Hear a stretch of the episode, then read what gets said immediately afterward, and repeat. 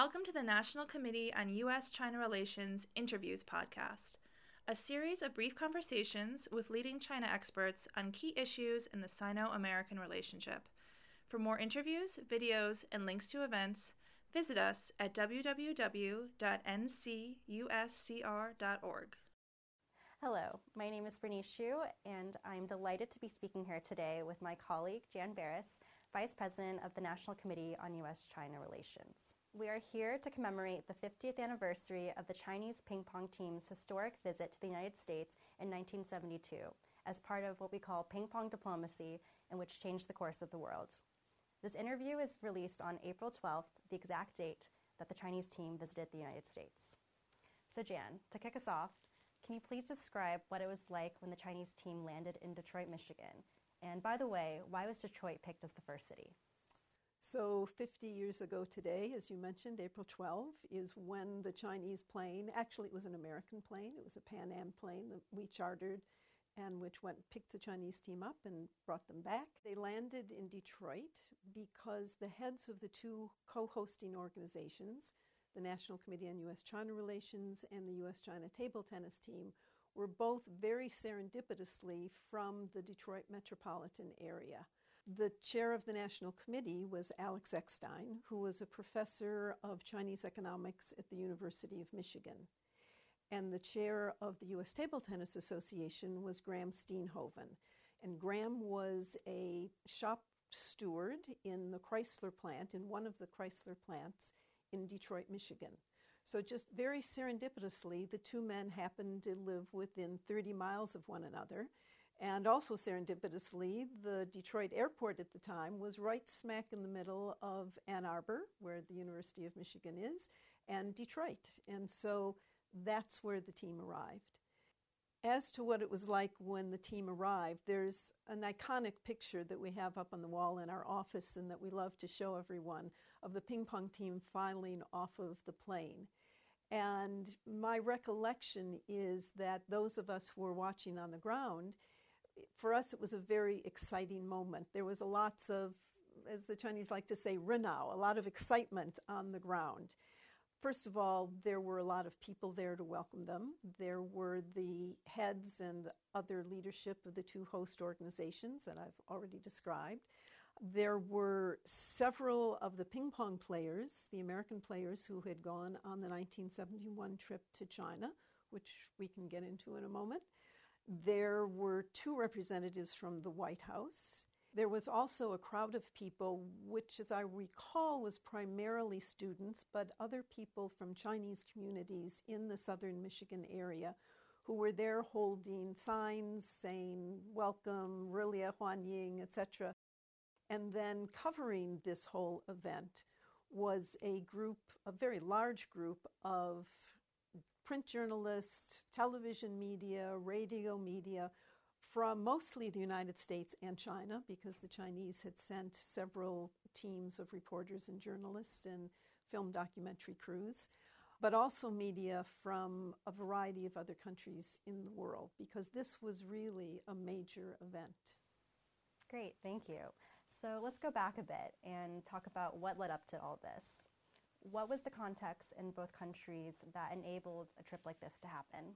The context was that up until the advent of the Nixon administration, actually both peoples, the Chinese and the Americans, had been sort of acclimated by what they were hearing their governments say about the other country, what the media in both countries were saying, what the propaganda teams in China were saying about the other had conditioned the Americans and Chinese to think the worst of each other. There had been some initiatives over the years, some by the Chinese side. For instance, Zhou Enlai at one point offered to allow the mothers of some of the American prisoners of war who were in jails in China to come. The Chinese had allowed the American journalist Edgar Snow to come in, and Mao had given him a long, important interview. And on the American side, there in fact was, people think that the, the first group of Americans that went to China was the ping pong team, but actually in 1957, there was a group of young Americans who had been at a worldwide rally in Russia. They went to China Uh, State Department wasn't too pleased about it, but these young Americans didn't care. They went anyway. So there had been a few tentative probes, but basically not a lot was done about any of these. And most of the things that I just mentioned were done either by the American or the Chinese side and weren't met with the appropriate uh, recognition that the other side had hoped for. The one thing that they did do jointly were the Warsaw talks that took place in Warsaw from 1955 until 1970. But those really stopped and stalled and stopped and stalled again. But I think because of the Cold War, because of the fact that we had diplomatic relations with Taiwan, and because of the very sort of ingrained anti communism aura in the United States, it was very hard for any of these initial attempts at reconciliation to go anywhere. Now, all of that changed when Richard Nixon became President of the United States in 1968. And it's really surprising that Richard Nixon, who had been a very strong anti communist proponent and uh, a stalwart anti red China communist proponent, should be the president who actually was able to initiate the opening to the People's Republic. He did it first before he was president in 1967 when he was running for office in an article that he wrote for Foreign Affairs. But then, at least as, as Dr. Kissinger recalls it, the first foreign policy initiative that Nixon told Dr. Kissinger he wanted him to pursue was an opening to China. So there were small uh, initiatives that were taken in the 1970s and, and up until 1971, April of 71. This was all very personal to me because I was posted in Hong Kong for the Foreign Service and I really love to shop. And when I first got to Hong Kong, I was told you cannot shop in any store that's run by the Chinese communists. And the best store in town to get sort of really lovely arts and crafty kinds of things was a communist store called China Arts and Crafts. It was right across the road from the Kowloon ferry terminal, so very convenient. And we, Americans, were not supposed to even walk into those stores. And I and my colleagues, as Foreign Service officers, it was especially the case that we weren't supposed to shop there because we were violating U.S. law. I have to admit, I hope the statute of limitations is over, but I have to admit that I did shop there on more than one occasion. Uh, and then I noticed that in January of 1971, that restriction was gone. And there were a few other restrictions, mostly economic restrictions, that were lessened or eliminated entirely that most Americans wouldn't have noticed, but those people who were involved in US China relations or American trade relations would have known. Those signals by the Americans were met on the Chinese side by the extraordinary events that took place in Nagoya in April of 1971. And that was the first part of ping pong diplomacy. So the story is that in 1971, the Japanese held the annual World Ping Pong Championships. They rotated from year to year to different countries. 1971 was Nagoya. And the Chinese team, which had not played in World Championships for many years, were there. It was the first time that they were playing on the world scene after a, late, hiatus of several years.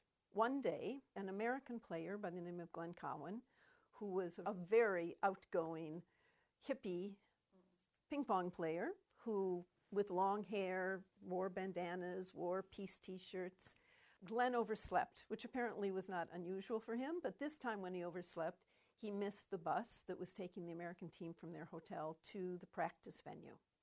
So he ran out, he looks around, no bus, at least no American bus, and so he just hops on the first bus that came along. As it happened, it was the Chinese bus.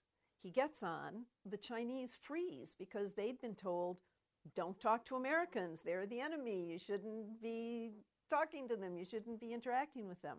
So no one knew what to do. But the head of the delegation was a man by the name of Zhuang Zedong, who was very affable, outgoing, and, and just personally very friendly guy. So Zhuang Zedong stirred up his own courage, and he said later that it was because he had remembered that Chairman Mao had recently given an interview to Edgar Snow, the journalist I mentioned before. And so Zhuang decided that that if, if the chairman had done it, that that must have given him some sort of him, Zhuang Zedong, the permission to go up and talk to Glenn. So he did. When I say talk, they re- really was more through gestures because neither side spoke the other language. So after a lot of gestures and a lot of smiles and whatever went on, eh, when the trip came to an end, it's Chinese are very polite, and when they come to another country, they bring bags full of things that they can give away as presents. And so Zhuang went into his bag to see what he had. He pulled up a, uh, a scroll that was a picture of the beautiful Huangshan Mountains, and he gave that to Glenn. Glenn's looking around for something to give him, but he had nothing except a comb in his pocket. And so he decided that wasn't a very good idea. But the next day, he searched out Zhuang Zedong and presented him with a t shirt with a big peace symbol on it and the words from a Beatles song, Let It Be. The journalists had caught word of this, and there were people there to capture that photograph. And also, the Chinese delegation had sent word back to China that this had occurred. And I think within the minds of Chairman Mao and Zhou Enlai, the wheels started turning, and they thought, well, maybe we can be sending a signal to perhaps match some of the signals that the Americans have slowly been, been giving us. And so, to everyone's surprise, the next day, the Chinese team extended an invitation for the American team to visit China. So instead of going directly home to the United States from Nagoya, the invitation was for them to stop off for a week in Beijing. The American team wanted to do that, they wanted to accept the invitation, but they also wanted to be able to offer a reciprocal invitation for the Chinese to come and visit the United States. And that gets into the whole story of how the National Committee got mm. involved. That was going to be my next question, okay. which was how did you and the National Committee first become involved in hosting this delegation? Okay, so let's talk about the committee first. So this offer was extended. I remember when I, I was, as I mentioned, in Hong Kong at the time. So everybody in Hong Kong was agog and thinking, oh my goodness, this could change a lot of things. And apparently, back in the United States, the National Committee at that time was a very small organization. There were maybe four or five people working here. The National Committee used to do a lot of work with journalists. One of those journalists was a woman from Newsweek magazine, and she called the office the minute she saw this information come across the wire.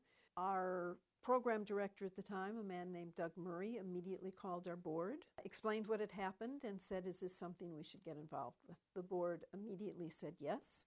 And so we sent a cable to Graham Steenhoven, the head of the American table tennis team, and said we would be happy to co sponsor a visit, a return visit by the Chinese to the United States. So that's how the National Committee got involved. I got involved because I was back from Hong Kong on home leave I was about to go to Washington to be trained in the Indonesian language um, because my next posting was supposed to be Surabaya, Indonesia.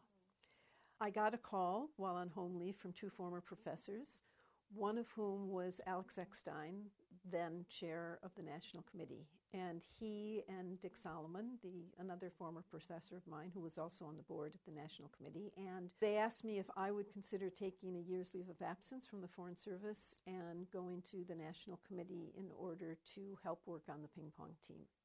I wasn't quite sure I wanted to do that. They were very generous and gave me the summer to make up my mind. And that summer, while I was thinking about it, on July 15, President Nixon went on television and surprised everyone by saying that Dr. Kissinger had just returned from a secret visit to China and that during that visit, the negotiations for the Chinese table tennis team coming to the United States had been confirmed, and a visit by President Nixon to China in February of 1972 had also been confirmed. So, hearing that announcement made me think well, maybe taking a year off from the Foreign Service would be a good idea, and that the ping pong team might not, or the ping pong visit to the United States might not just be a one off deal, but indeed, if Dr. Kissinger had gone there, that there were much bigger prospects for the relationship to grow and to evolve. So I took what I thought was going to be a one year leave of absence, and 50 years later, I'm still here.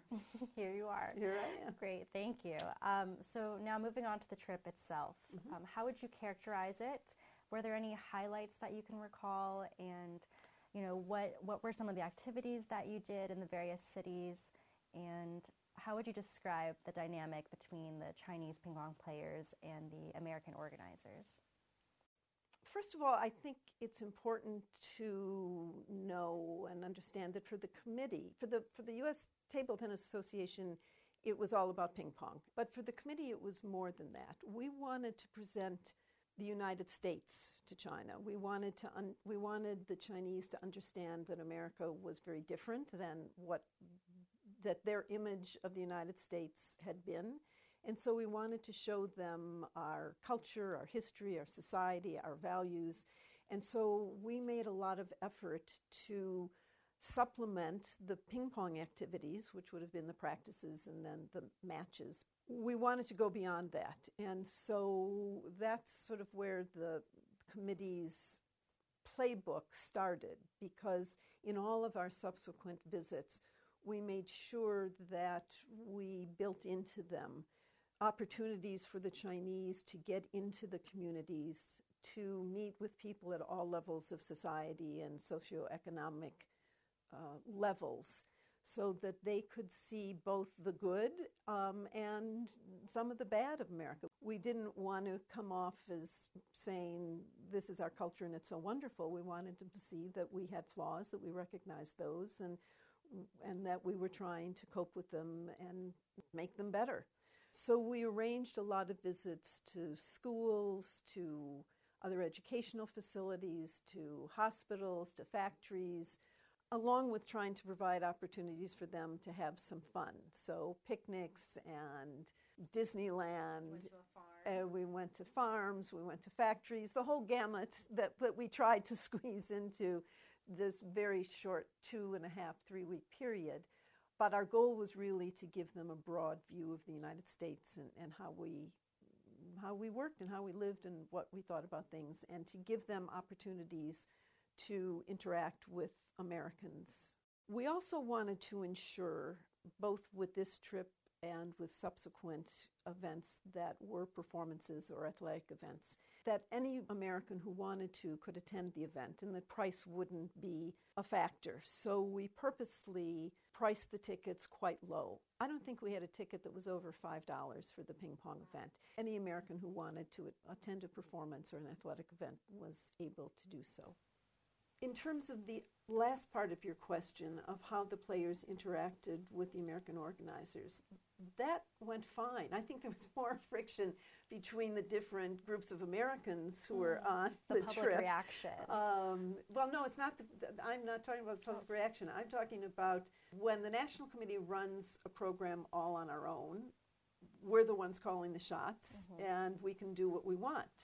When you have a co-host, which was the case in this instance, you sometimes get along very well with the co host and sometimes you don't. I would say ping pong was a mixed one. On the whole, I think uh, that the Americans, uh, the U.S. Table Tennis Association, and the National Committee got along well, but I was the very lower level of this, and certainly people at my level got along very well. But the Chinese, I think, hopefully, they weren't aware of any tensions between the two host organizations. And then you had added to that, well, this was a people to people exchange. The two governments were not involved. We still had some government people on the trip. So the White House had sent two representatives on the trip. One was John Scali, who was then the director. He, John Scali was a journalist for ABC, and at that point, Nixon had made him his director of communications. So John Scali was actually representing the president. And then Dick Solomon, he was there as a China specialist who could represent the government in case there were any issues. There were also other government officials were the security teams that we traveled with. So one of the things that they came up with about 2 months before we were ready to welcome the team was that they were very concerned about the team's security and they wanted to make sure that they were protected to the highest extent possible. This was something we had not expected, but the government graciously said yes. So we had traveling with us throughout the entire trip a team of about 25 to 30 State Department security officers. And then in each city that we stopped in, the, that team was supplemented by local police, FBI, State Department security, because State Department has offices in a number of major cities around the country. We were always delighted.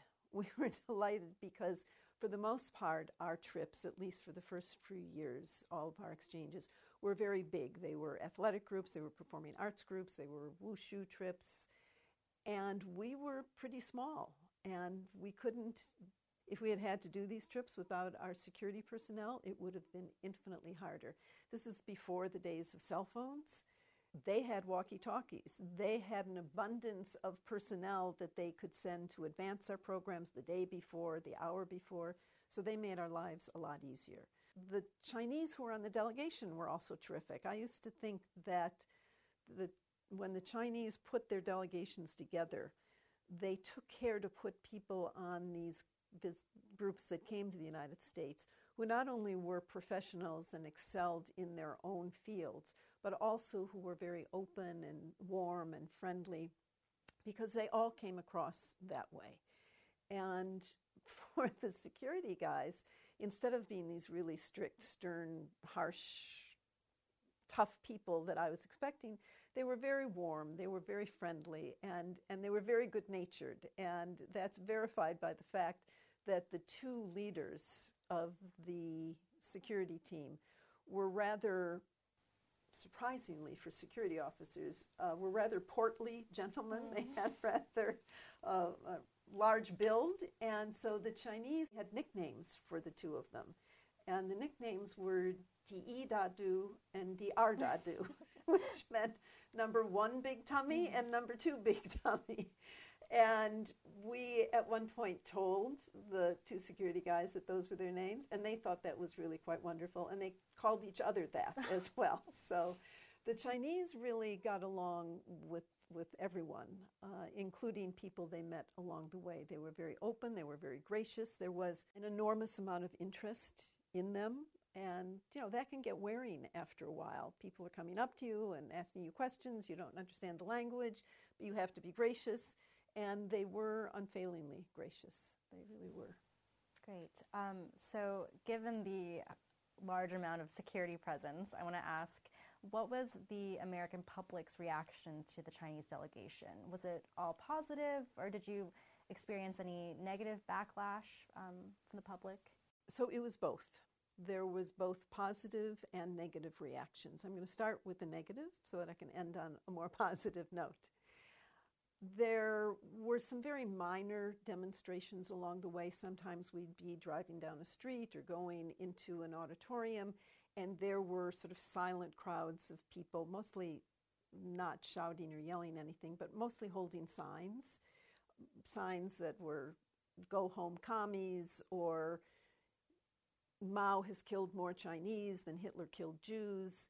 These tended to be evangelical groups, but they really were not a major problem. There was an area where protesters were allowed to stand, and they did so, and that was fine.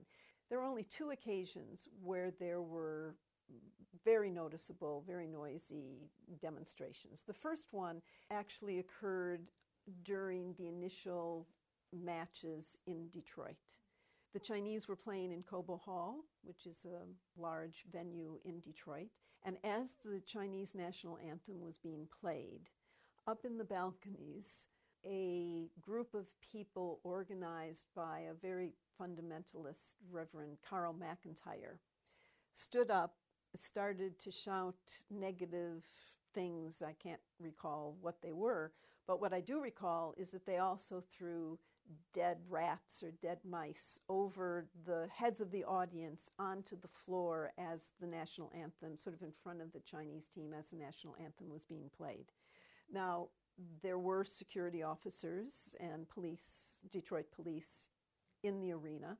And so they immediately went and hustled that group out of there. So that it was it happened very quickly. I don't think some people who were at the other end might not have noticed. I noticed because i was sitting under these flying mice. It was over within minutes and the show went on the next time and the only other time when there was a major disturbance was when we got to washington d.c we were in a field house at the university of maryland cole field house so it's set up picture a, a college basketball gymnasium.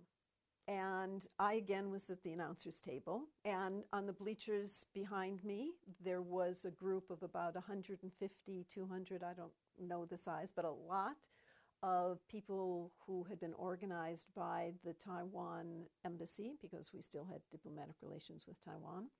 And they were very loud and very aggressive and were shouting things throughout the entire length of the matches, uh, urging the Chinese players to defect, shouting, kill Chairman Mao, defect to the United States, defect to Taiwan, it's a free place, you're not free. A constant barrage of them exhorting the Chinese players to leave China and go someplace else.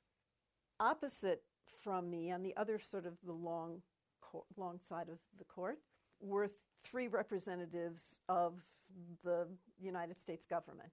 First was Marshall Green, who was the Assistant Secretary of State for East Asia at the State Department. John Scali, who I had mentioned before, was President Nixon's special representative. And at that match was Tricia Nixon. Tricia was the oldest daughter of President Nixon. She's one of these people who always looks perfect, and every hair is in place, and she's always very demure and a smile on her face and unflappable. So she's sitting there across from these people who are screaming epithets against Communist China. Up in the balcony is a group of students who were very unhappy about the fact that the night before, the United States had started bombing Haiphong Harbor because we were in the middle of the Vietnam War at that point. Those students were not quiet, anything but. In fact, they sort of matched in uh, decibel level the Taiwanese who were screaming their own chants. They were screaming and pounding on their seats and stomping their feet up and down. Tricia watches ping pong, Nixon bombs high fong. Tricia watches ping pong, Nixon bombs high fong. So there was this cacophony of noise surrounding us with the screams from the Taiwanese, with the screams from the students, and Tricia wasn't screaming. She was just sitting there looking perfectly popular. I was desperate to get the announcer to do something. He was dumbfounded. He didn't know what to do. I just I kept saying, just talk, say something. The, the players were going on. The players were pretty unfazed by all this. They kept playing. The Chinese officials were very upset. They came up to our leadership and said, Where's the security? What's going on? Why don't you throw all these people out? And we had to say, Well, they have a right to express their views. This is the United States. They said, But you threw them out in Detroit. We said, Well, in Detroit it was different because there were they physically were disrupting the event. This is just a verbal disruption, and we must let it go on. So the Chinese were not at all unhappy. Were not at all happy about this, but it did prove one of the points that I think we were trying to get across to them about some of the freedoms that we have in this country. and it really was very positive, I, I, have to say. There were a couple things. I said there was something I, I wanted to tell you in, in terms of how things went. And so an incident happened that I had forgotten until I was recently talking with someone else who had been on the trip. She was the person we hired to work on the media team. Her name was Marcia Burek, and she reminded me that one morning she and I were rooming together. We had to save money on this trip. So one morning at 7:30 we got a call from one of the American journalists, Stan Karnow, who was a very famous American journalist who had been a Vietnam War correspondent. But Marcia answered the phone. I was still sound asleep, and he said, Well, I'm standing out here waiting to see the Chinese leave. And she said, What do you mean leave? We're, we're, you know, we're not due to leave for another two or three hours. And he said, Oh, no, they're going to leave. And she said, Why? He said, Open your door. I'm standing outside. So she opens the door and he shows her the headlines from the Washington Post that says that the Americans had started bombing Haiphong, Haiphong Harbor. And he said, the minute the Chinese see this, they're going to march right out of here. The two of us go and we knock on the door of the head of the delegation and we show him the headlines. We say, We have something we need to tell you. We want you to know in case this has any effect on uh, your plans for the rest of the trip. This was sort of at the beginning. This we weren't even halfway through the trip. And he looked at it and he, he spoke English and he looked at us and he said, This is a people to people trip. This is not a government to government trip. We will continue with our friendship tour of the United States. Yo-E-D-E beside DR. And, and that Yo-E-D-E beside DR, which is friendship first, competition second, was sort of the mantra of the whole trip. And it really was something not just on the ping pong trip, but something that was the mantra for all future, certainly athletic teams that we had visit us uh, over the years. But it really was. Um, it was a good example of how both the Chinese and the American side viewed this initial foray that we wanted to do our best to make it work. And there were signs, there was an enormous amount of curiosity and interest on the part of Americans. One of the things that surprised me, the Chinese were asked constantly by the media, by people they would meet, by other teammates, is America like what you expected? You know, what has surprised you the most? I would sort of overhear them say, well, what surprised us most has been the outpouring of friendship that we're feeling and how welcoming the Americans have been to us. And when I, fir- I first heard them say that a couple times, and I thought, oh well, you know that that's nice, but it sounds like something that they've been. It's very diplomatic. Very diplomatic, yeah. and it's probably something they were told to say mm-hmm. when they were here. But as I had more chance to be amongst them when they were out meeting Americans and, and watching and observing how Americans were reacting, I actually, that's probably what I came away with most from the trip was just how interested in the players themselves and in China the majority of Americans were. I mean, as I said at the beginning, we had all been, both sides had been preconditioned to be mistrustful of the other. And so the other thing, in addition to being not just surprised, but actually very proud of the Americans who were interacting and, and how gracious they were and how warm and how curious they were, I, I was very interested in how quickly we were able to put aside those preconceived notions. There were people out waving flags that the American and Chinese flag together. And I don't know how much of it was curiosity, interest in the unknown or in the other, but it was very impressive.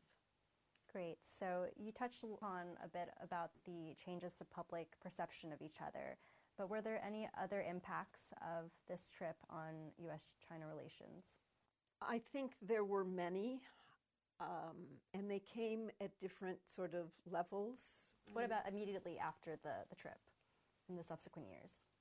Well, immediate subsequent years for the committee, it was a huge change. Up until then, we had been an organization that was focused on public education, and we worked with a variety of constituencies, whether it was World Affairs Councils or the media or academics, to help Americans better understand China, because after all, this was a world pre internet there were very few things that were written about China. If there was an article once every three or four months, that was unusual, and generally that was written by a Canadian or by a European who had access to China because American journalists did not.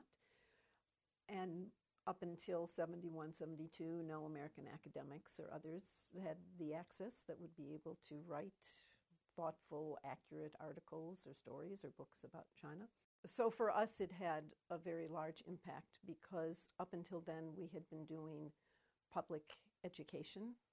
And now we were launched in a whole new kind of career or a whole new path. The two people who had been our liaison officers at the mission to the UN, the Chinese mission to the UN, came to us and said that they had been so pleased with the visit of the Chinese ping pong team that they would like the National Committee to host the visit of a group of acrobats that was going to come in the fall. And we agreed to do that, and then that led to one thing and another, and pretty soon the committee found itself in the business of running exchanges.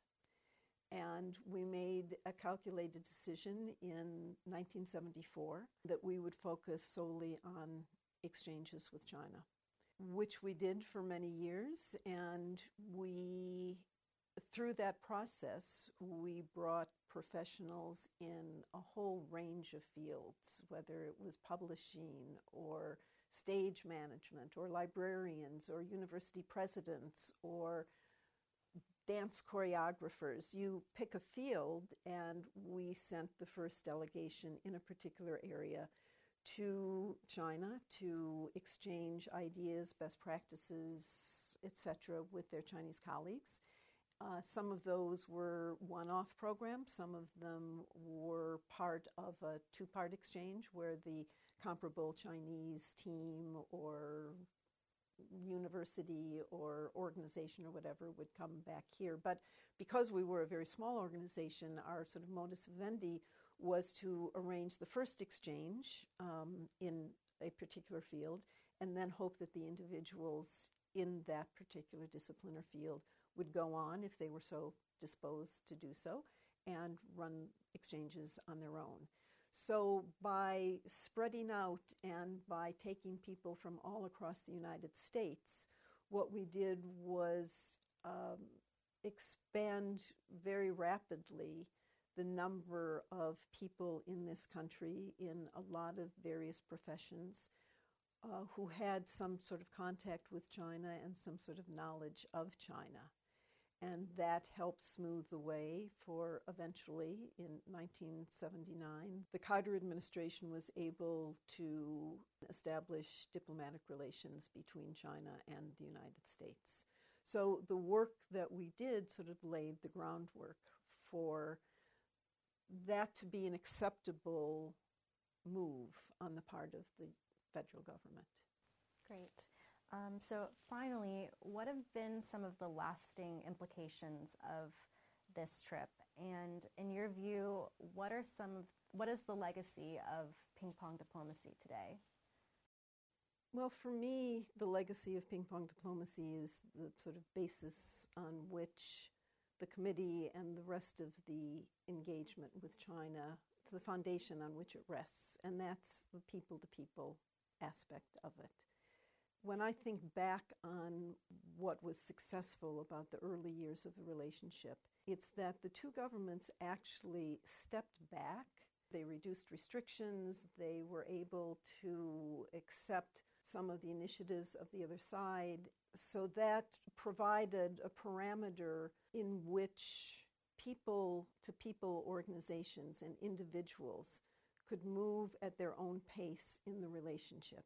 I think that's one of the strongest aspects is that across the United States at all levels of government and in all disciplines there's an extraordinary web that has been built over the past 50 years of people interacting with with one another and I think that relationship has been the most successful when the two governments have been willing to step back and enable the people to move forward at their own pace. I think there's a lot less suspicion, there's a lot less hostility, and unfortunately, what we're seeing in the relationship today is a lot of suspicion and a lot of fear and a lot of disrespect on both sides. Uh, a lot of nationalism that has reared, and you know, sometimes nationalism can be good and can be productive, but at other times it can be just the opposite. And I'm afraid that that is the case in both countries today. I think we all need to take a step back. We need to take a deep breath. I'd love for us to be able to get back to that stage where we are once again curious about each other, willing to work together with each other, willing to share ideas. I know I'm probably seen as Pollyannish and, and naive, but I do think there are people in both countries who strongly feel the need to and urge to go beyond what I'm afraid is becoming in both countries a, a narrow cocoon and a narrow focus just on ourselves rather than thinking about what might be a better world if we were able to talk to one another and find ways to collaborate with one another and find ways to be honest with one another. There are two phrases in Chinese for the word friend there's pengyou and there's zhengyou. We always talk about being pengyou, about being friends, but when you're a zhengyou, you're the kind of friend that is going to be honest with the other side, a real friend, and real friends can tell each other what they really think. And I'm afraid we have gotten away from the point where we can do that. We've certainly gotten away from it in terms of the two governments talking to one another. I'm hoping that we still have that ability when we are talking on a person to person level. And I think we just need more of that in order to get the relationship back not on the same track that it was on because there were flaws in the way we were interacting with one another. But at least I think we need to be talking together in that zhengyou way in order to make sure that we leave our children with the world in which you don't have two armed camps once again into a Cold War where the hostility just prevents so much that can be positive and that can be creative and that can be of long lasting value for the world. We have to somehow find our way back to being able to engage with the Chinese in that way. I strongly disagree that engagement was only a one way thing and that only the Chinese benefited from it. Americans benefited enormously, and the whole world benefited from a strong, stable China and a strong, stable relationship between China and the United States. And I think we have to find some way to get back to that. Great. Thank you so much for this very insightful interview. Thank you. For more interviews, videos, and links to events like this one, visit us at www.ncuscr.org.